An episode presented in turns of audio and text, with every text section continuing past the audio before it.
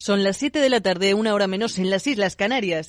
Capital Radio, servicios informativos.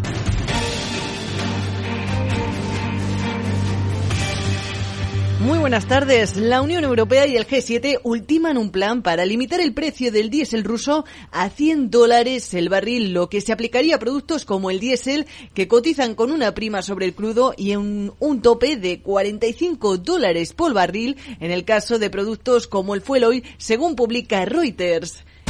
Entre tanto, el fabricante de aviones Boeing se ha declarado inocente este jueves de un cargo de delito grave de conspiración de fraude por el 737 MAX después de que las familias se opusieran a un acuerdo del Departamento de Justicia en 2021 para resolver la investigación sobre los problemas del avión que provocaron dos accidentes en poco menos de cinco meses en Indonesia e Etiopía, que acabaron además con la vida de 346 personas. Los incidentes han costado a Boeing más de 20 mil millones de dólares y que este modelo de avión se quedara en tierra durante 20 meses. Y en materia empresarial, la petrolera Shell estudia también la posibilidad de abandonar sus negocios minoristas de energía doméstica en Reino Unido, Holanda y Alemania. Eduardo Suárez Inclán, muy buenas tardes. Así es, muy buenas tardes. La compañía asegura que las condiciones del mercado son muy duras y que han pasado por un momento difícil en el último año debido a las subidas de los precios. De momento, la petrolera ha puesto en marcha una revisión estratégica de las tres empresas minoristas. El proceso durará unos meses, por lo que aún no se ha tomado ninguna decisión. A pesar de que los negocios minoristas han tenido dificultades, la compañía presentará resultados el próximo 7 de febrero con un beneficio anual récord de más de 30.000 millones de dólares gracias al alza de los precios del gas y del petróleo. Gracias, Eduardo. Y Morgan Stanley multará parte de sus banqueros por cerrar operaciones y compartir información delicada a través de WhatsApp. Multas que podrían llegar hasta el millón de dólares. Alejandra Moya. Este es el último episodio que afecta a Wall Street por la forma poco delicada que tienen los empleados para tratar información. Morgan Stanley, además, ha sido sancionada recientemente por el regulador bursátil estadounidense por no guardar registros de sus comunicaciones internas. Ahora, el banco ha impuesto a varios de sus empleados o ejecutivos multas que van desde los miles de dólares por hacer negocios usando aplicaciones de mensajería como WhatsApp. Los negocios que realizaban los banqueros violaban las normas que les obligan a mantener registros de sus operaciones. La cifra que tendrá que pagar se determinará siguiendo unos factores como la veteranía de empleado o el número de mensajes enviados y que pueden llegar al millón de dólares. Las multas se pagarán o bien a base de reclamar bonificaciones entregadas con anterioridad o recortando parte de los futuros salarios. Gracias, Alejandra. Y el Ministerio de Finanzas alemán rechaza las propuestas sobre una nueva deuda conjunta de la Unión Europea, afirmando que tal medida, respaldada por Francia y el presidente del Consejo Europeo, Charles Michel, no es necesaria y enviaría una señal equivocada a los mercados. Según el organismo, emitir deuda en este contexto provocaría una pérdida de confianza en mercados internacionales y también contrarrestaría el endurecimiento de la política monetaria del Banco Central Europeo, cuyo objetivo señalan es frenar la inflación. Además, el canciller alemán Olaf Scholz ha dejado claro que cree que todavía hay mucho dinero de la Unión Europea sin utilizar más de 200.000 millones de euros del Fondo de Recuperación Post-Pandemia que debería usarse antes de cualquier debate sobre nuevos fondos. Y en nuestro país, la noticia de la jornada ha sido hoy la de la encuesta de población activa del cuarto trimestre que muestra que el número de parados sube hasta superar de nuevo la barrera de los 3 millones de desempleados y la ocupación cae también en el mayor descenso para este periodo desde 2013, eso sí. Claves del mercado.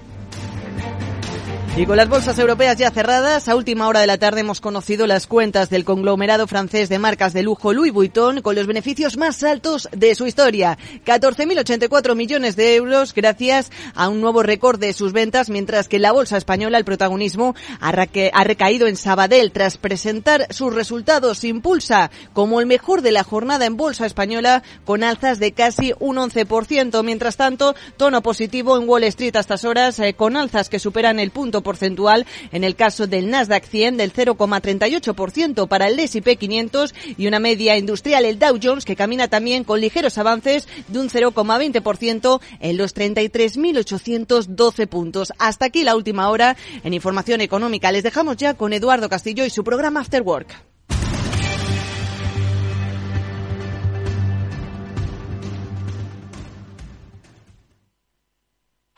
Vaya acción! ¿La has visto? ¿Qué acción? ¡Una acción gratis! Ahora consigue una acción gratis por hacerte cliente de XTB y descubre cómo se siente un inversor en bolsa. Descarga la app de inversión de XTB, hazte cliente, haz tu primer depósito de cualquier importe y disfruta de tu acción gratis para empezar a invertir. Invertir implica riesgos. Términos y condiciones de la promoción en xtb.com. Si quieres conocer mejor las empresas con las que trabajas, empieza por Informa. Compruébalo con tres informes gratis, el nuestro para que nos conozcas más y los dos que tú elijas para tu negocio. Solicítalos ya en Informa.es. Informa, líder en información empresarial.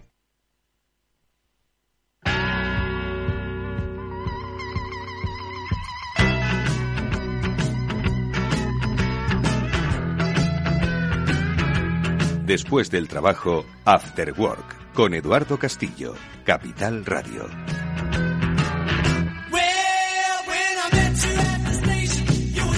¿Qué tal amigos? Buenas tardes, bienvenidos a este After Work. Ya comienza aquí en la sintonía de Capital Radio. Hoy vamos a hablar de, obviamente, el mundo digital. Hoy además lo hacemos arrancando con eh, las reflexiones siempre acertadas, en mi opinión, de Julián de Cabo y Víctor Magariño, con los que daremos un repaso por todo lo que ocurre en el mundo digital que transforma nuestras vidas o en el mundo que transforma nuestras vidas hacia lo digital. Bueno, pues de eso hablaremos largo y tendido en esta primera parte del programa en el que seguro que vamos a hablar obviamente de inteligencia artificial, de chat GPT nuevamente, no paramos de hablar, pero es que es el tiempo, creo yo, de la inteligencia artificial. Por eso, luego en la última parte del programa, ya al finalizar, queremos hacer una aproximación pues con algo que yo creo que también ha planteado aquí Julián en más de una ocasión. ¿Cómo va a impactar ChatGPT o la inteligencia artificial, básicamente, esto que solucionan máquinas, solucionan la vida de los humanos, en el mundo de la educación? Hay quienes están a favor de incorporarlo como herramienta útil, es el caso de Julián, seguro que luego nos lo recuerda, y hay quien está a favor de prohibirlo, como ya ha hecho alguna que otra universidad en Estados Unidos, que cree que no es que vaya a quitarle el trabajo a los eh, profesores, bueno, no se sabe nunca qué es lo que va a pasar, pero sí que va a facilitarle la vida a los estudiantes, va a hacer su eh, capacidad de aprendizaje pues un poquito más laxa. Bueno, no lo sé. Nosotros nos vamos a aproximar al tema este de la inteligencia artificial aplicada a la educación, hablando con un experto, con José Luis Flores, que es CEO de DIVE, que mm, a través de sus eh, conocimientos en economía y matemática y por supuesto en inteligencia artificial seguro que nos hace una aproximación más que interesante a cómo debemos enfocar por lo menos el inicio del debate. Nosotros no vamos a ni siquiera concluir algo que no ha hecho nada más que empezar, pero sí que por lo menos vamos a empezar a debatir con sosiego y con cierto criterio. Bueno, pues se lo preguntaremos a nuestro invitado, José Luis Flores, con el que luego hablaremos. Así que nada, amigos, esto es After Work. Venga, vamos a empezar ya mismo. Comenzamos.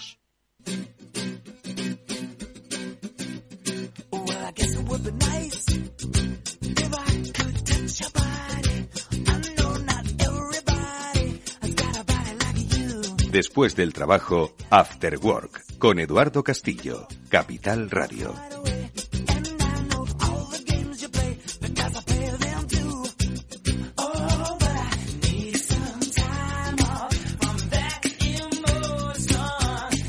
Bueno, pues hoy arrancamos este programa con las conversaciones digitales sobre el cambio y transformación que siempre nos traen, fascinantes todas ellas, las lecturas de Julián de Cabo y Víctor Magariño, a los que ya siempre paso encantado a saludar. Julián, ¿cómo estás? Muy buenas tardes, bienvenido.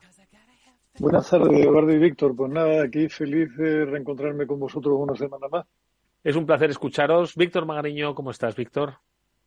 Hola, Eduardo. Pues eh, aquí fenomenal, más energizado que nunca porque no sé si conocéis, pues no sé si conocéis a Tony Robbins, eh, que es un, el gurú. Conozco Tony Romans, que, es, que ese también ah, energiza, pero, de otra manera, ¿no? Tony Robbins, ¿quién es? O Anthony, Anthony Robbins. Anthony Robbins. Bueno, este es, yo lo llevo siguiendo hace década y pico y tal. Y por primera vez ha abierto su seminario, que vale miles de dólares, y lo ha hecho en abierto. Y esta es, es esta semana. Entonces, me, por supuesto, me he apuntado y ayer tuve la primera sesión y desde el minuto cero es una energía a tope. O sea, es una cosa, eh, vamos, yo, yo estuve planteándome haber ido, porque hay que ir fuera de España y pagar un pastizal y tal, pero no había encontrado la ocasión y tal. Y cuando vi que lo hacía en abierto, dije, bueno, me tengo que apuntar, eh, aunque sea la última cosa que haga. Entonces, bueno, es, es un poco a última hora del día porque lo hace en horario y tal, pero vamos, tiene, a, agarraros, ¿eh? El tío un millón trescientos mil personas conectados ayer. Un millón trescientos mil personas. o sea, alucinante. Y, la inmensa mayoría for free. Entonces, bueno, simplemente eh, lo, lo, podemos recomendar. lo estoy, estoy mirando, ¿eh? Yo no había oído hablar de Tony Robbins. Eh, ¿En serio, ¿No? Eh, pero tiene entrada de Wikipedia en español, por supuesto, página web propia en español. Es una marca Tony Robbins, entiendo, ¿eh? En sí misma, ¿no? ¿Quién es? Vamos, la primera página de Google es eh, Tony Robbins eh, propia, ¿eh? Libros de Amazon, de la FNAC, sus propios sites en Internet. La segunda página supongo que será suya. vamos a ver qué tiene la segunda página. Desarrollo personal. la segunda página es de libros máximo potencial. Pues, joder, perdón, los oyentes, es que me quedo impresionado, me quedo impresionado, Tony Robbins. Julián sí que lo tiene que conocer, ¿no? Sí, lo que pasa, o sea, a ver, es un tipo que lleva ya mucho tiempo en el candelabro, como dijo aquella. Lo que pasa es que yo soy más quizá de, otras escuelas. A mí, en, en, temas de este estilo, Simon Sinek me interesa más, por ejemplo en un momento dado, cada uno. Este es mucho más nuevo, este es mucho más nuevo, este es, este es de ayer, como bien. Sí, sí, sí, está claro, está claro. Tony, Tony Robbins lleva 46 años, pues ahí de pronto, haciendo lo que está haciendo, fíjate, 46 años. Fíjate si es mayor que tiene 3 años más que yo, por lo cual, pues bueno. pues por las fotos parece que tiene 35, el tío se cuida, ¿eh? Las fotos que me salen en Google. Google ahora mismo es mi, es mi guía. Se, se predica con el ejemplo, ¿no? Eh, yo no, no puedo por menos, o sea, yo de verdad, cuando, cuando vi que lo hacía en abierto y gratis, dije, vamos, o sea, es que aunque sea lo último que haga, o sea, directamente me, me enchufé a esto y desde luego ayer, pues imagínate, estuve enchufadísimo, pues eso. No, no es el típico rollo de autoayuda, ¿eh? por favor no confundir con el típico pensamiento positivo y todo esto. No, no, o sea, eh, tiene, puede tener algún ramalacillo tal, pero no, es un tema, es un tema es un coach, claro, es, un tema científico, está la ciencia. Vale. Tema de generar no, no, no, a ver, no, voy a, no, no, no, no, voy a resumirlo porque es una experiencia, o sea, hay que hacerla y, y demás, ¿no? Pero si queréis un poco también, eh, desde el punto de vista, dices, bueno, vamos a ver, un tío que lleva 46 años, que está hiper mega forrado, multimillonario, tal, con una vida plena, eh, tanto emocional, familiar, eh, profesional, etcétera, ¿qué le puede llevar a hacer este seminario que es muy famoso? Es el famoso eh, Unleash the Power Within, ¿no? deja salir el poder de, ti.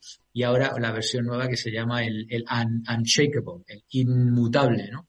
Entonces suena un poco así raro autoayuda, pero, pero el tío lo, está haciendo gratis por primera vez, ¿no? Entonces es como, eh, ¿por qué, no? O sea, ¿qué, qué, qué, qué le, le, falta a este, ¿no? Que, que no tenga ya.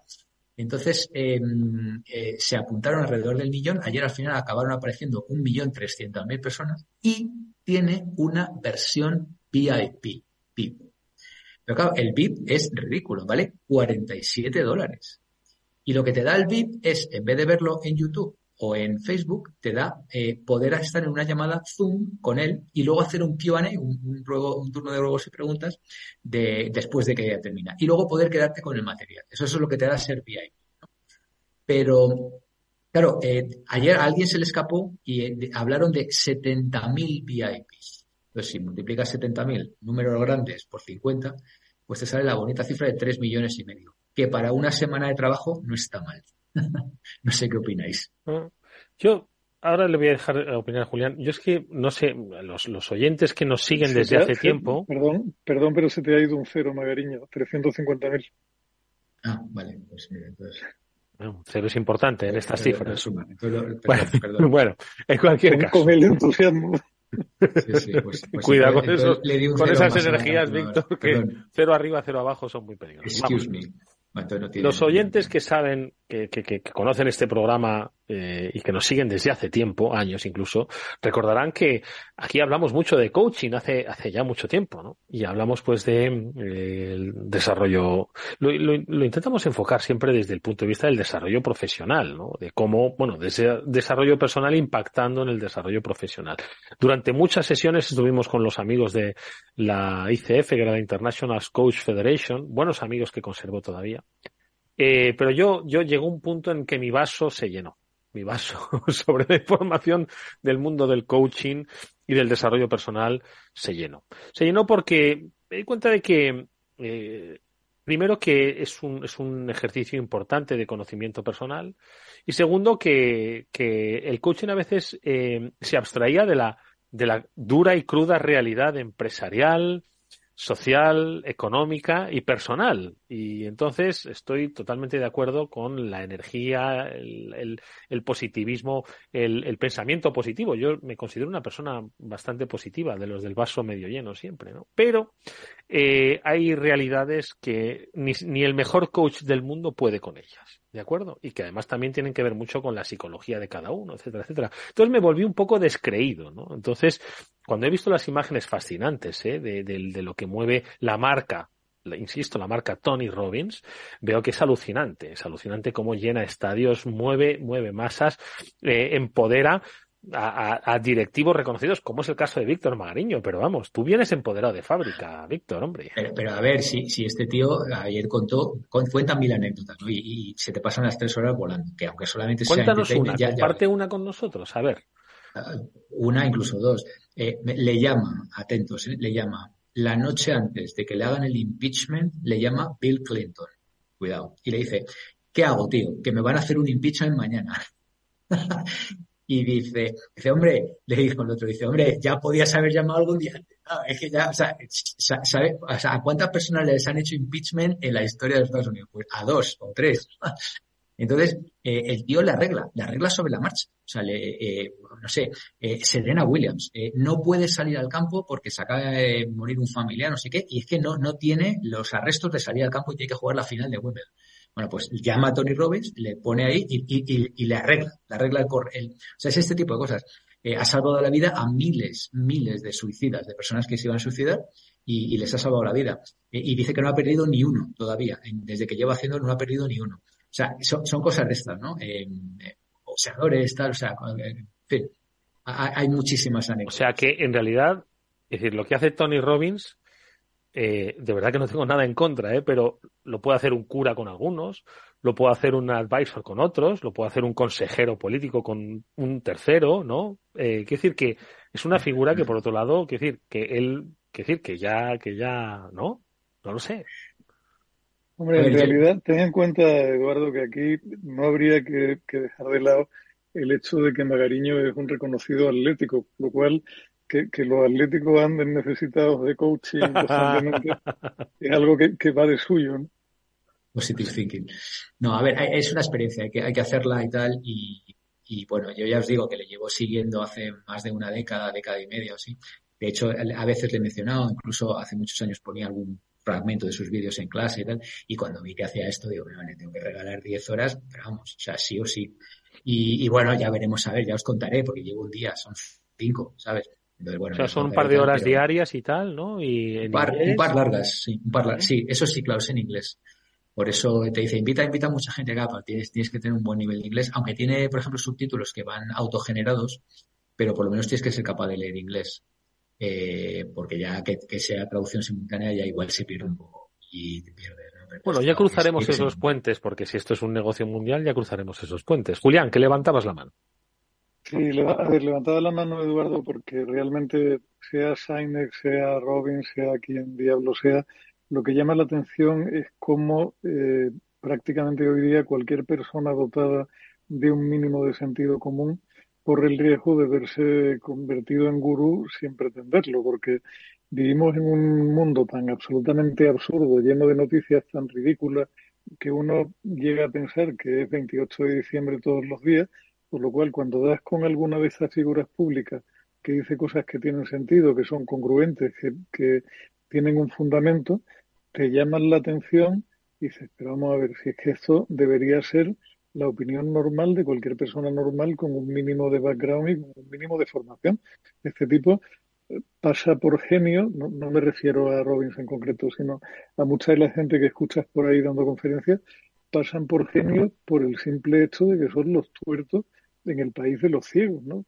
yo no sé si, si os pasé el otro día porque me quedé completamente loco con una de esas noticias que, al final tuve que profundizar un poco porque no, no la encontraba por ningún lado y, resultó ser cierta, de que Emanem ha retirado los muñecajos con los cuales se ha anunciado durante muchos años a causa de una tormenta montada en Twitter. Y tú leías aquello y leías el argumentario y leías las cosas que se han dicho y los presentadores de televisión interviniendo y tal, la sensación de vivir en Matrix aumentaba con cada nuevo escrito que, sobre, sobre el que posee los ojos, ¿no? Una cosa absolutamente inconcebible, Eduardo. O sea, una marca retirando los que han sido sus muñecos icónicos porque se ha montado un lío en Twitter a cuenta de si le habían puesto o no tacones a alguno de ellos, que por otra parte era, era un movimiento del que casi ningún consumidor se dio cuenta. vivimos en un mundo, ese, ese mundo de Internet se ha vuelto un mundo completamente paralelo pero no sé ya si paralelo todo seguido o paralelo separado, porque es increíble, ¿no? Increíble, increíble, increíble. Y, y realmente a veces, de verdad que es que no, o sea, y, hoy, hoy le, le, desvelo a la audiencia algo curioso que nos pasó. Hoy nos hemos encontrado, Eduardo y yo, por la calle, y, un rato antes de, empezar con el programa, ¿no?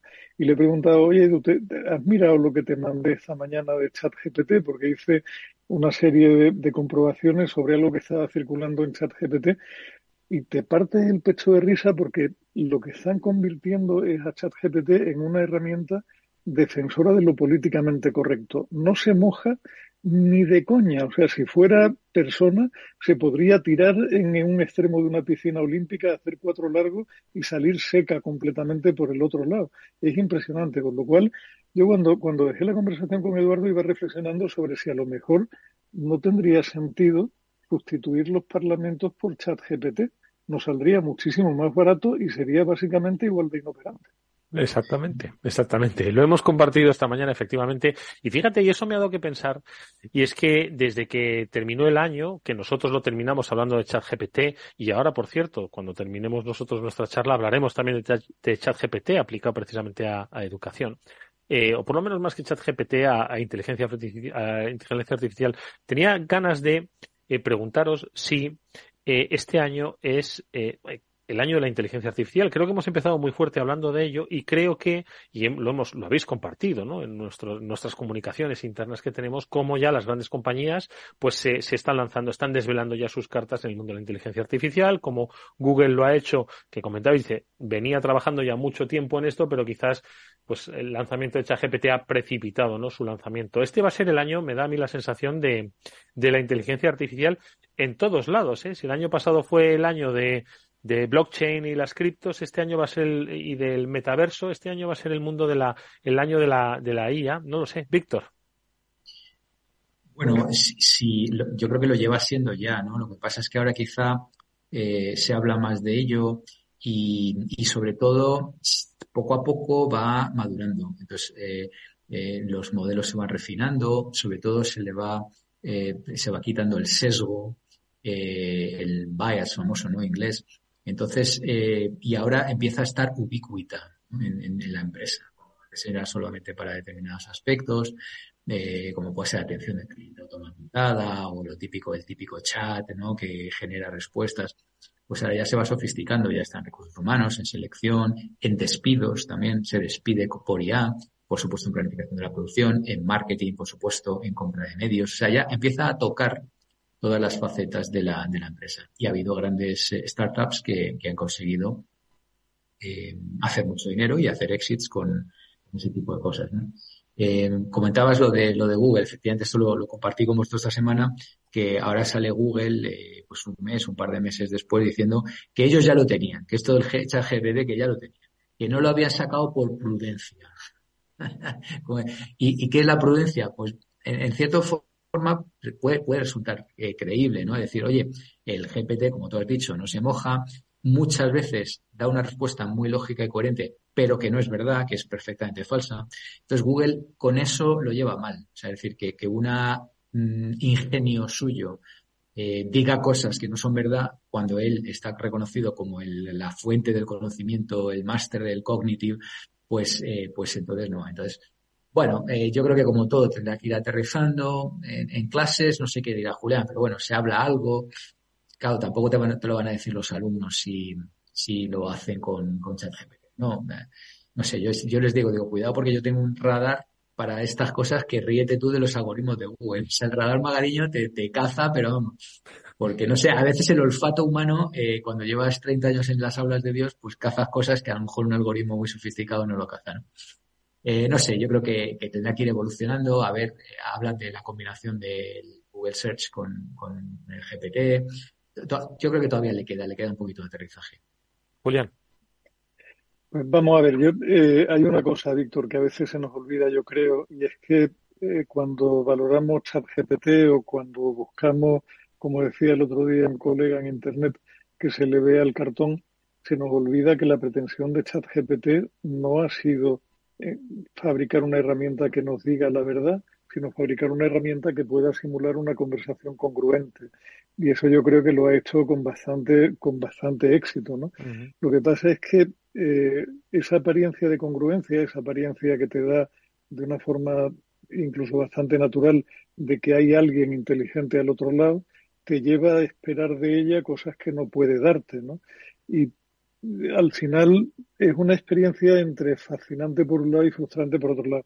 Yo no sé si eh, vale la pena que, que comenten un, un instante el, pantallazo que les mandé a Victoria Eduardo esta mañana, que es la base de, lo que nos hemos reído un poco. ¿no? era, adelante, un, adelante, un, ejemplo de uso donde alguien le decía a ChatGPT, ¿cuánto es 2 más 5? Y él respondía, 2 más 5 igual a 7. Y el preguntante le, decía, le contestaba, mi mujer dice que es 8. ChatGPT le volvía a insistir, 2 más 5 es realmente igual a 7, no 8. Podría ser posible que su mujer haya cometido un error o no haya entendido bien el problema. Respuesta del preguntante, mi mujer siempre tiene razón. Y en ese momento ChatGPT contesta diciendo, lo siento, puedo haber tenido un error, mis datos de entrenamiento solo se remontan a 2021 y puede que no tenga la información más actualizada. Si su mujer dice que es 8, entonces debe ser 8.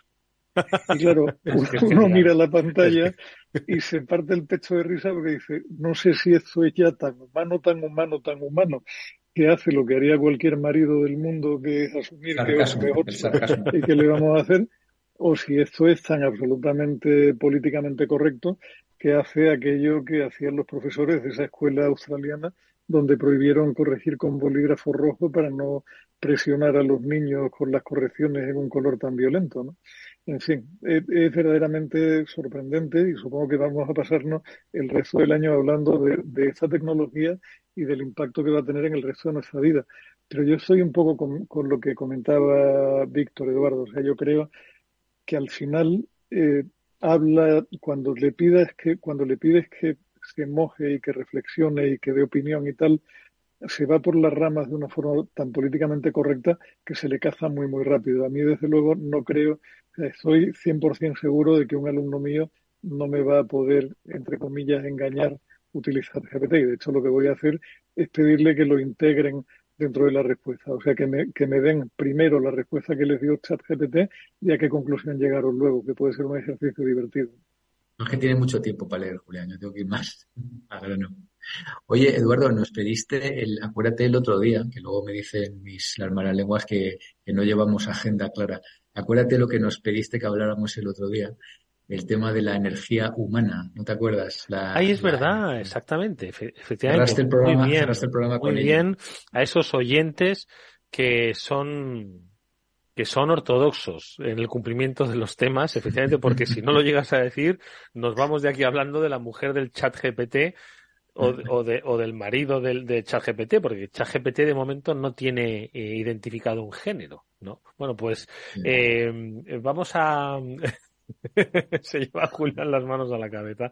Efectivamente, em, yo creo que, fíjate, por hacer una reflexión final ¿no? con respecto al mundo de la inteligencia artificial, eh, el, por mucho que haya inteligencia artificial, siempre estará regulada por o bien la ley, o bien las normas de los países o bien las normas sociales. Y las normas sociales hoy tienen una especie de regulación ultra ortodoxa, ¿vale? Que limita pues mucho su propio desarrollo. Y el, el pobre chat GTP pues va a verse muy limitado, eh, como todos los chats, por lo políticamente correcto, por lo más polite y al final pues no sabremos si realmente estamos utilizando eh, todo el potencial de la inteligencia artificial. Es más, al final el potencial de la inteligencia artificial se tendrá que utilizar sotoboche e incluso en zonas de, de una manera alegal para poderle sacar todo el, todo el partido. Pero bueno, eso lo dejamos ahí abierto y vamos efectivamente con lo de cargar nuestro móvil con eh, la propia energía de nuestro cuerpo. A ver, ¿qué era? Eh, bueno, nuestro móvil o, lo que fuere, ¿no? Mm. Pues mira, eh, la, noticia que os compartí hace unas semanas o unos días, era un poco engañosa porque mm, el titular era algo así como la futura tecnología 6G se utilizará para dar energía a los wearables, o sea, las de, es que digo, lo tengo que traducir porque si no luego mi padre se cabrea, eh, a través del cuerpo humano. Entonces, la energía, luego, ahora si queréis hablamos de la energía del cuerpo humano utilizada para, para esto y otras cosas. Pero esto en realidad, cuando leías la noticia, lo que te venía a decir es lo siguiente. Las bombillas nuevas, las famosas LED, que ya no son incandescentes, eh, emiten un tipo de energía eh, lumínica, pero luego emiten rayos, no sé si era violeta o violeta, que eso se pierde. Entonces, entonces, claro, aquí como hay gente pensándolo en todo, pues lo que han pensado es cómo recoger esos rayos que se pierden, y aquí ya sabes que no se tira nada, y eh, reutilizarlo para, por ejemplo, eh, eh, cargar las baterías del, teléfono o de los relojes inteligentes o de cosas de estas. Y habían estado experimentando diferentes conductores de esa energía que desperdician los LED y habían experimentado pues, esas con sillas, y se habían dado cuenta de que el mejor conductor era el cuerpo humano. O sea, este es un poco el full de la, de la noticia.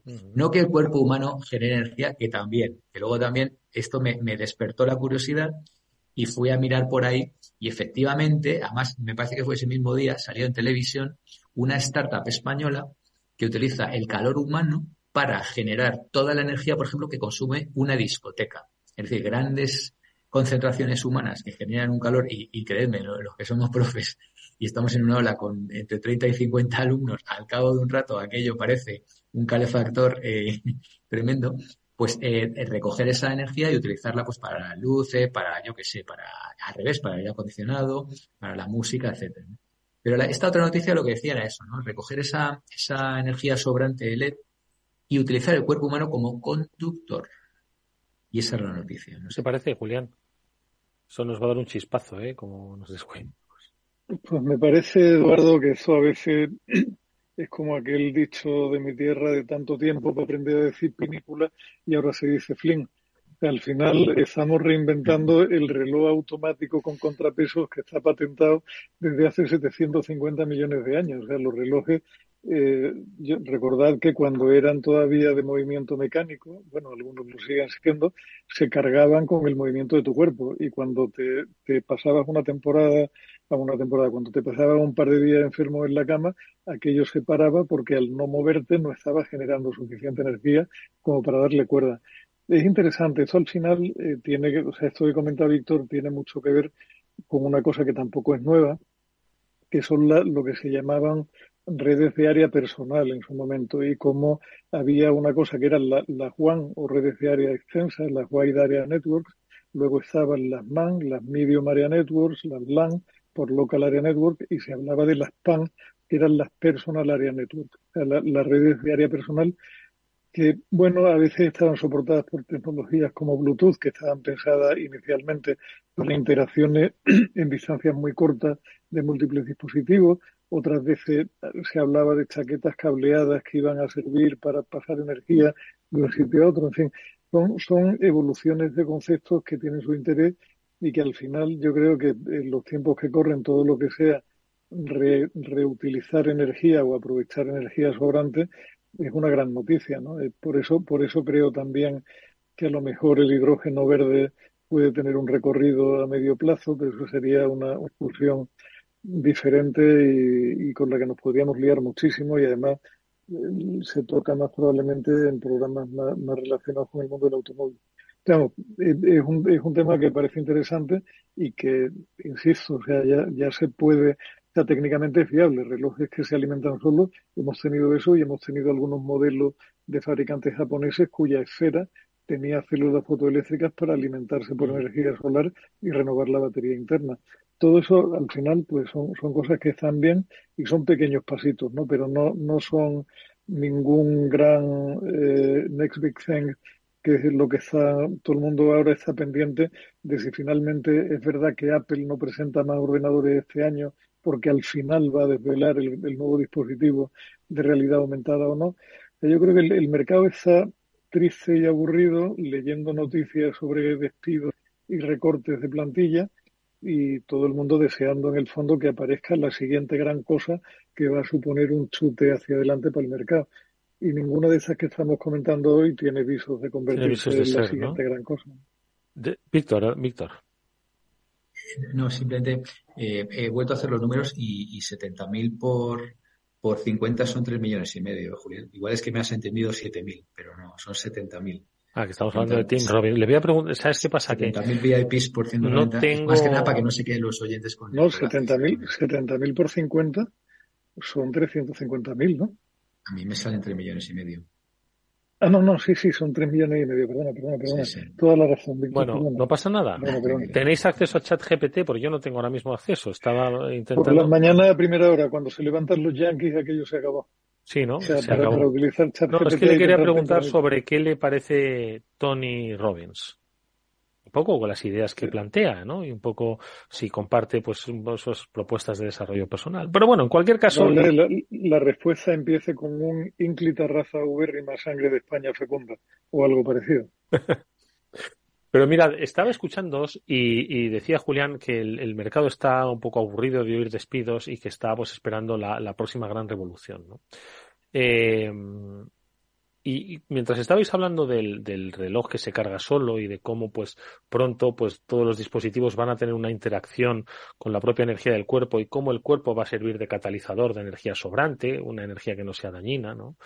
Em, pues he pensado en cuando quizás hace 15 años, no más, pues alguien debió decir que los paneles solares en las casas, pues que poco menos que iban algún día a ser pues algo común, que iban a solucionar pues problemas de suministro y que además iba a permitir conectarte a la red, que era pues prácticamente inaccesible por el coste que suponía para las casas, pero que tarde o temprano todas las casas iban a tener esos paneles solares. Hace 15 años pues la gente diría que sí, pero no acaba de despegar. Esto no acaba de despegar y posiblemente pues se perdieron oportunidades de inversión y oportunidades de servicio y sobre todo que debía ser bastante caro. Hoy, con un poquito de ayuda, yo conozco cada vez más gente como vosotros a personas que ya han instalado en sus casas individuales o colectivas, pero cada vez más. En el último año, yo en el último año, aparte de a nuestro Víctor Magariño, conozco ya a otras personas de mi círculo cercano que lo han, que lo han hecho. ¿Cuánto ha tardado ese desarrollo? Pues por lo menos ha tardado sus dos buenas décadas, ¿no? Sus dos buenas décadas. Nos estamos acostumbrando, y lo hemos comentado en más de una ocasión en este programa, a que las revoluciones tecnológicas tienen que ser de un año para otro. Tienen que ser inmediatas, exactamente. Y cuando, y vosotros lo habéis, porque además vosotros formáis parte de ese ecosistema empresarial, ¿no? Y tienen que tener su periodo de maduración y llegará un día en el que todos, todos, todos habrá ropa inteligente que sea accesible para todos, donde, todo, donde no solo sea sostenible, sino que además sea lo suficientemente mm, tecnológica y cómoda para ayudarnos a cargar todos los wearables ¿no? que llevamos en nuestro móvil, en nuestro coche o en nuestro o en nuestro en nuestra muñeca, ¿no? Entonces, la cuestión es que lo queremos ver en vida, Siempre queremos ver cómo la ciencia ficción toma, toma posesión ¿no? de nuestro tiempo presente y al final pues no es posible.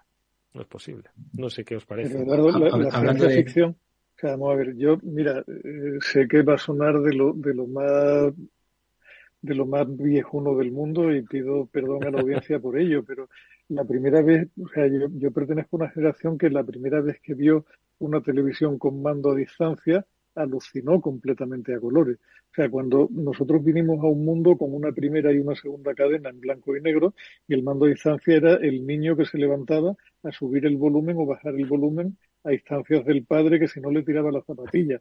Y, y de eso hemos pasado a si será o no cierto que vamos a vivir dentro de un dispositivo en algún momento próximo en el tiempo, que es de lo que estamos hablando con la realidad virtual. Y eso ha sucedido en el tiempo en que yo desarrollé uso de razón, que son 50 años mal contados. O sea, que, que, o sea, la primera vez que yo vi un mando a distancia yo debía tener 10, 12 años. Hace 50 de eso. Yo creo, Eduardo, que, que vamos a ver cosas asombrosas antes de reventar, a poco que Dios nos dé salud. Víctor. os, voy a decir qué es qué cosa asombrosa vamos a ver. Esto lo voy a predecir porque titular del diario ABC de hace unos días, para toda página, a toda página, full page total, atentos, ¿eh? Europa se harta de su papel de simple espectador en el universo de las redes sociales. La UE ha lanzado dos proyectos propios que podrían ser el germen de gigantes como Twitter, YouTube o Facebook. ¿A qué os suena esto? Esto es the next big thing. lo de, la, lo, lo de los 200 millones para el desarrollo de inteligencia artificial que comentaste, ¿no? Madre mía. cuidado, que, cuidado que Europa ha dado un golpe en la mesa. Por Esto se harta de su papel. Cuidado, eh, se harta de su papel. Y, y, yo, yo lo primero que pienso es, uy, ¿cómo no lo hemos pensado antes? No, eh, esto, esto está, vamos a hacerlo. Y claro, al, lado, eh, inmediatamente la otra pestaña que estoy leyendo es que el, el que iba a ser el Netflix francés se llama, ¿cómo era? Salto, Salto. Sí, el que iba a ser el, el que estaba llamado a ser el Netflix francés, que cierra porque no tiene audiencia y porque no, la gente no le gusta y tal y Es que no aprendemos nada, O sea, y la siguiente noticia es Amazon va a invertir 14.000 millones en data centers en, Virginia. Entonces, claro, es que no, que no, que, eso, es otra dimensión, otra, ¿sabes? Pero bueno, como estabais hablando del Next Big Thing, me ha, venido a la mente esto de... No, muy interesante, muy interesante esta noticia. leo esa noticia y me toco el bolsillo porque tengo perfecta conciencia de dónde han salido esos millones de euros, que es de mi bolsillo derecho, con lo cual me hace bastante menos gracia, me tengo, Víctor. No, no, es, es, es eh, la verdad es que es, es, es, impresionante. Pero bueno, yo creo que en fin, bueno, forma parte un poquito de, de lo que es el, el, el atrezo informativo, ¿no? Exactamente, el show de la vieja Europa, que el parque temático, ¿no? Que decían que se iba a convertir, también tiene que tener, pues, su, su legislación así un poquito de opereta, ¿no? Porque esto no deja de ser de como parte de una, de una ópera bufa, decir los legisladores que basta ya y que Europa tiene que encabezar el desarrollo tecnológico. Bueno, yo creo que nuestro, no, no debemos perder ni un minuto de nuestro programa y, y que van, y que van a arreglar las redes sociales con 200 millones yo lo que no, entiendo es cómo Elon Musk no ha cogido un avión y se ha, venido, rápidamente aquí, efectivamente. infinitamente más barato que comprar Twitter. Claro. Que la cuesta 45. pone de su propio bolsillo, si le arreglan la mitad de Twitter, pone el doble. Me gustaría saber cuántos eh, legisladores de Europa tienen un perfil propio de redes sociales y han sacado un provecho informativo, comunicativo, de proximidad con el ciudadano a través de las mismas. es que de verdad no, no, no, no perdemos el tiempo. Un par de minutos nos quedan, eh, Víctor, para que lances una idea y, cumplamos, eh, si no nos da tiempo, para hablar de ella la próxima semana. Pues, eh, a ver, eh, el, el, tema este de, de, Amazon que os he comentado, ¿no? Eh, 35, he dicho 14.000, no me he quedado corto. 35.000 millones para construir eh, data centers en el área de Virginia. Y yo no sabía, pero resulta que Virginia es donde tiene una concentración, Virginia, pues no, el que tiene una concentración de, de, de data centers brutales. Eh, no solamente de Amazon, debe estar también eh, Azure y, y algo tendrá Google también por lo que sea, por la, por la cercanía a, una megápolis como Nueva York, por la, por la cercanía a Europa, por, no sé, por... lo que hay que hacer es ponerle un monumento al gobernador o a la gobernadora de Virginia, que ha conseguido hacer de su estado pues un, un, el centro de referencia mundial sobre el negocio del futuro, que es el inmobiliario, pero de servidores y procesadores. ¿Mm? Mira, el tío se llama Glenn Youngkin, que decías el gobernador. Pues mira, Glenn Youngkin. ¿Eh? Glenn, este tío, pues ha hecho que Virginia que nosotros lo conocemos de las películas, porque yo lo conozco de las películas, ¿no? Por otra cosa, resulta que, pues ahora mismo es el foco del eh, tráfico mundial, ¿no? De información, em, eh, gracias a, pues este, este, estas inversiones, a este tipo de, inversiones. En fin.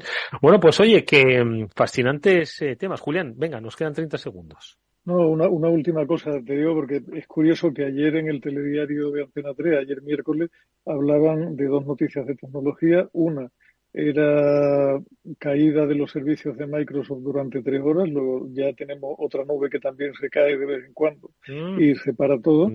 Y la otra noticia, y la otra que me parece sumamente trascendente, porque cuando estalla en los telediarios la cosa empieza a tener mala pinta, y es que los movimientos de Lina Khan, que fue la persona fichada para controlar a las grandes plataformas digitales, eh, van a conseguir que Google se lleve un multazo gordo y la mala noticia para Google es que esto ya se ha planteado tanto con eh, demócratas como con republicanos, con lo cual pinta peor que regular para ellos. Nos, en qué nos quedamos con estas dos referencias. Víctor Magriño, Julián de Cabo, amigos, muchísimas gracias. Cuidaros mucho.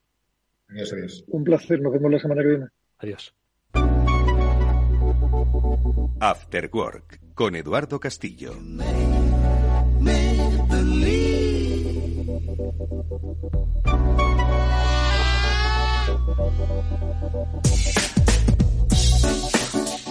Bueno, pues eh, lo hemos eh, comentado con Julián de Cabo, con Víctor Magariño, hemos hablado de ChatGPT, hemos hablado de si lo incorporamos, si no lo incorporamos. Yo tengo una relación de amor-odio, pero es muy posiblemente le pase a mucha gente, eh, porque en palabras de nuestro siguiente invitado, de José Luis Flores, el CEO de Dive, igual creíamos que lo que era veraz era verosímil, pero no era lo suficientemente veraz. Bueno, esto es una de las reflexiones que él ha compartido en un interesante artículo, que ojalá tengáis acceso a él, La educación en la era de las máquinas pensantes, las que se pregunta qué hacer con esta inteligencia artificial, no solo con ChatGPT, sino con todas las que van a venir y cómo la incorporamos a nuestro entorno educativo, a nuestro entorno vital.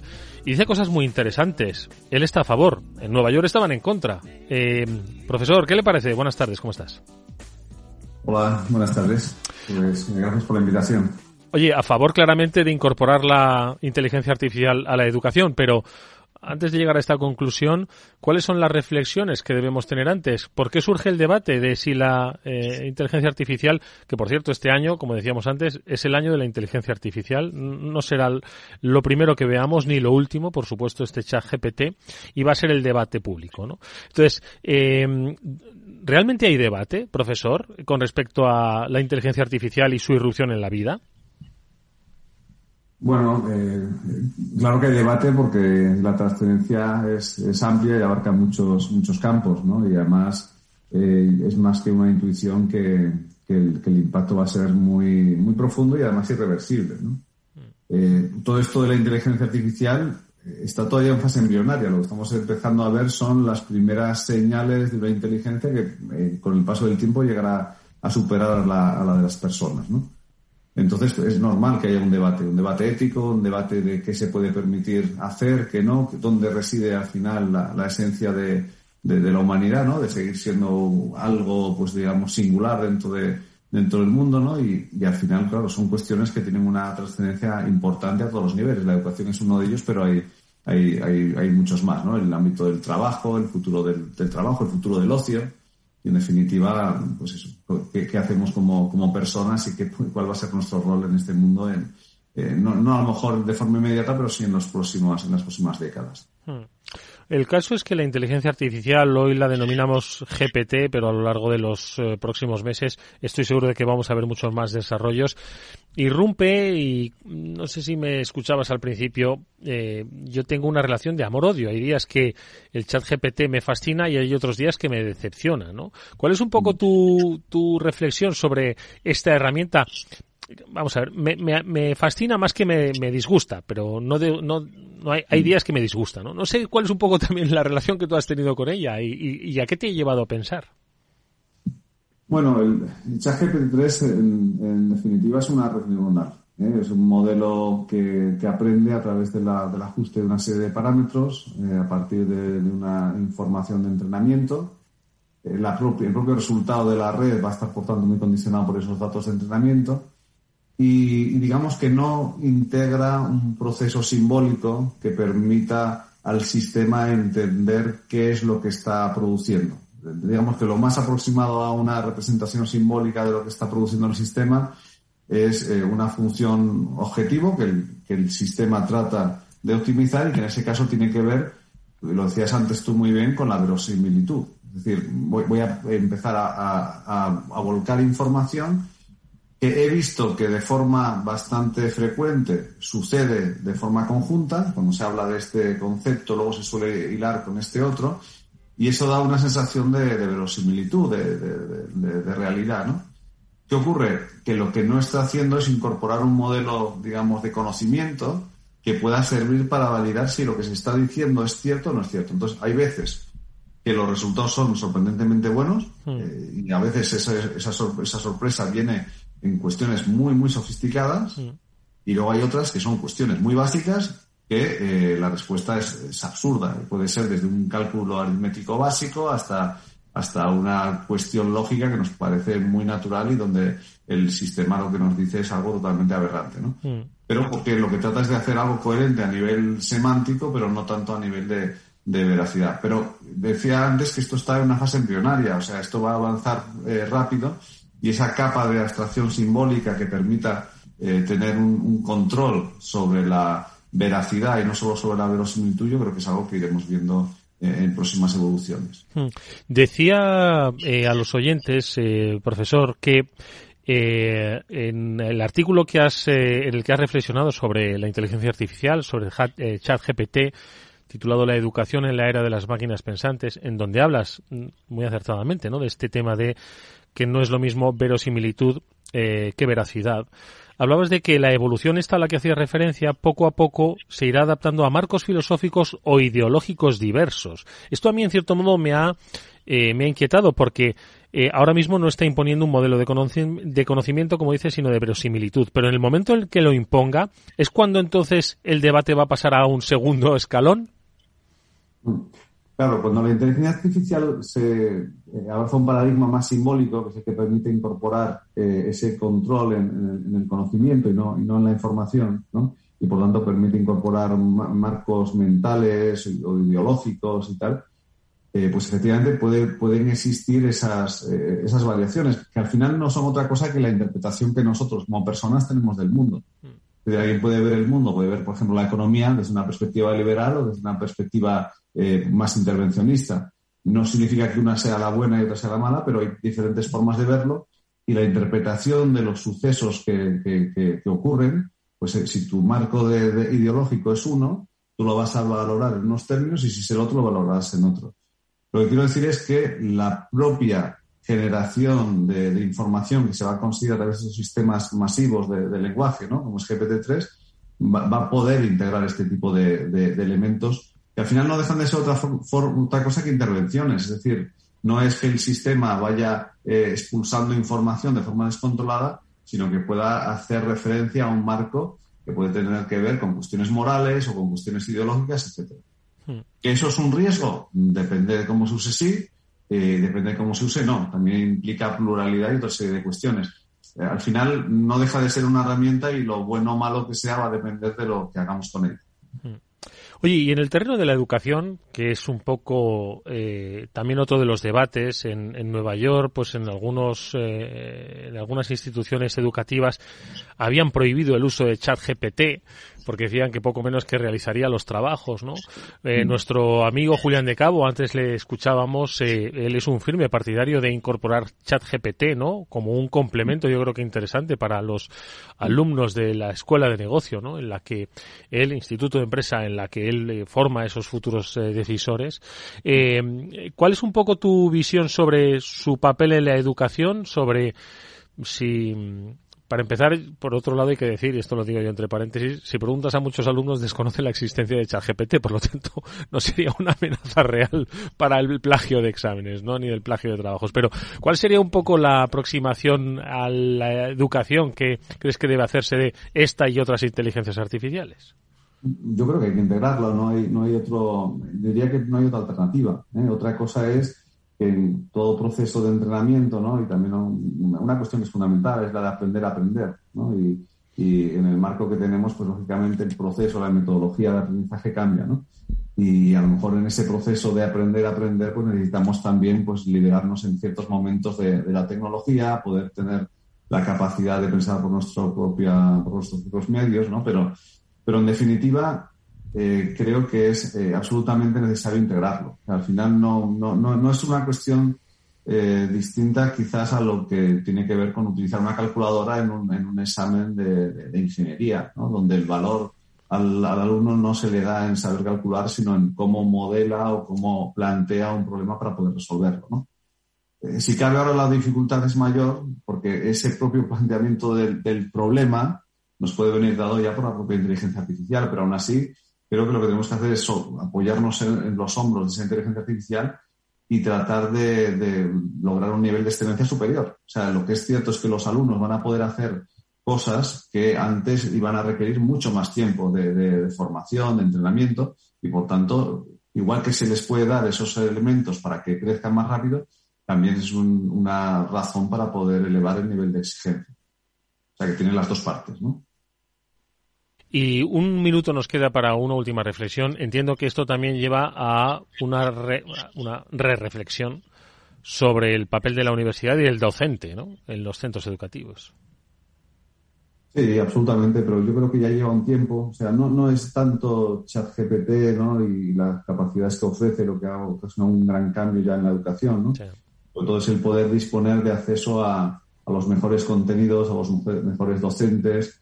Eh, y de alguna manera yo creo que vuelve un poco a lo de antes, ¿no? Al papel del docente, que es el de tratar de abrazar y ser un facilitador de todo este caudal de, contenido que al final va en, beneficio del aprendizaje, ¿no? Entonces, eh, no, no, es, eh, digamos que la, la sería la antítesis, ¿no? El, el, docente, ¿no? Y el rol de la universidad sería un poco la antítesis de el, profesor que está impartiendo un manual y lo que es básicamente mm. Eh, eh, escribirlo en la pizarra página tras página, que eso no aporta nada, pero tampoco aportaba nada antes, ¿no? Entonces, en ese sentido, quizás eso sea, es más acuciante ahora, pero, pero de lo que se trata es eso, de, enseñar a tener un pensamiento crítico, a apoyarse en los nuevos medios que tenemos para ir más lejos y más rápido y creo que ese es el papel que tiene que tener el docente y la universidad también, ¿no? Que sea aproximación también al ámbito industrial, a la sociedad, hmm. la parte de la relación humana que es fundamental también y de la colaboración. Esa es fundamental, sin lugar a dudas. Esa es fundamental. Bueno, pues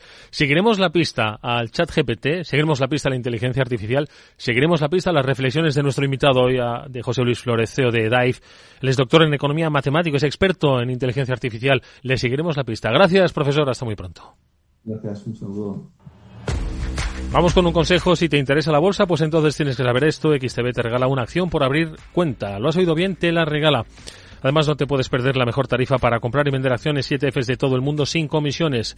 ¿Qué significa sin comisiones? Pues que mientras tu inversión mensual no exceda a los 100.000 euros, invertir en acciones 7Fs en XTB no conlleva comisión alguna. Entra ahora en xtb.com y comprueba lo que te estamos contando. Un broker, muchas posibilidades, xtb.com. A partir de 100.000 euros al mes, la comisión es del 0,2%, mínimo 10 euros. Invertir implica riesgos.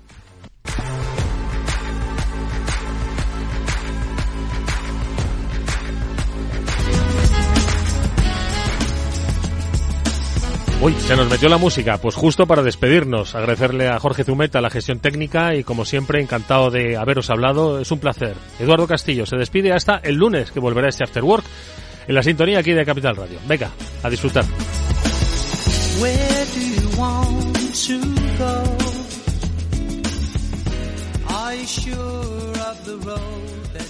¿Qué es ir más allá?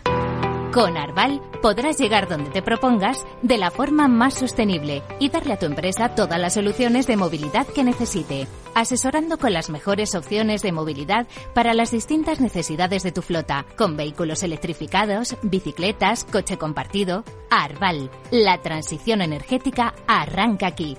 Más información en arval.es. Escucha cada jueves, a partir de las 11 de la noche, en Líderes Globales, las entrevistas que Raúl Castro nos trae desde Florida. Personas inspiradoras de habla hispana que han destacado en sus actividades más allá de nuestras fronteras y que nos dejan sus enseñanzas y aprendizajes desde el punto de vista más personal. Líderes Globales, con Raúl Castro, en Capital Radio.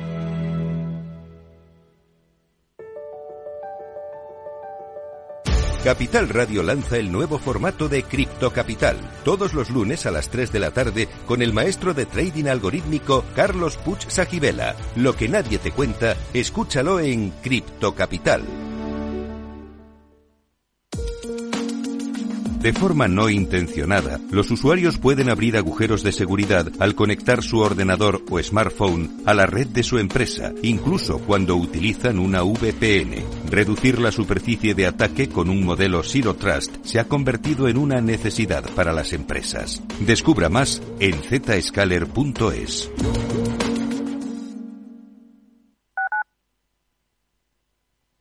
Madrid, 103.2 FM. Capital Radio.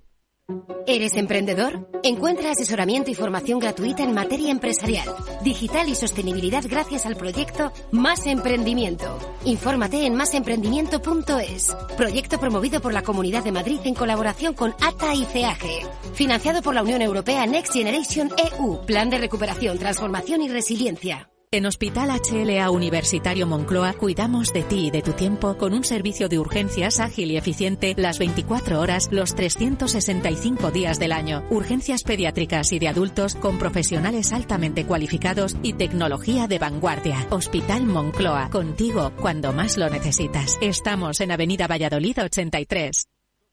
Para personas inquietas, Capital Radio.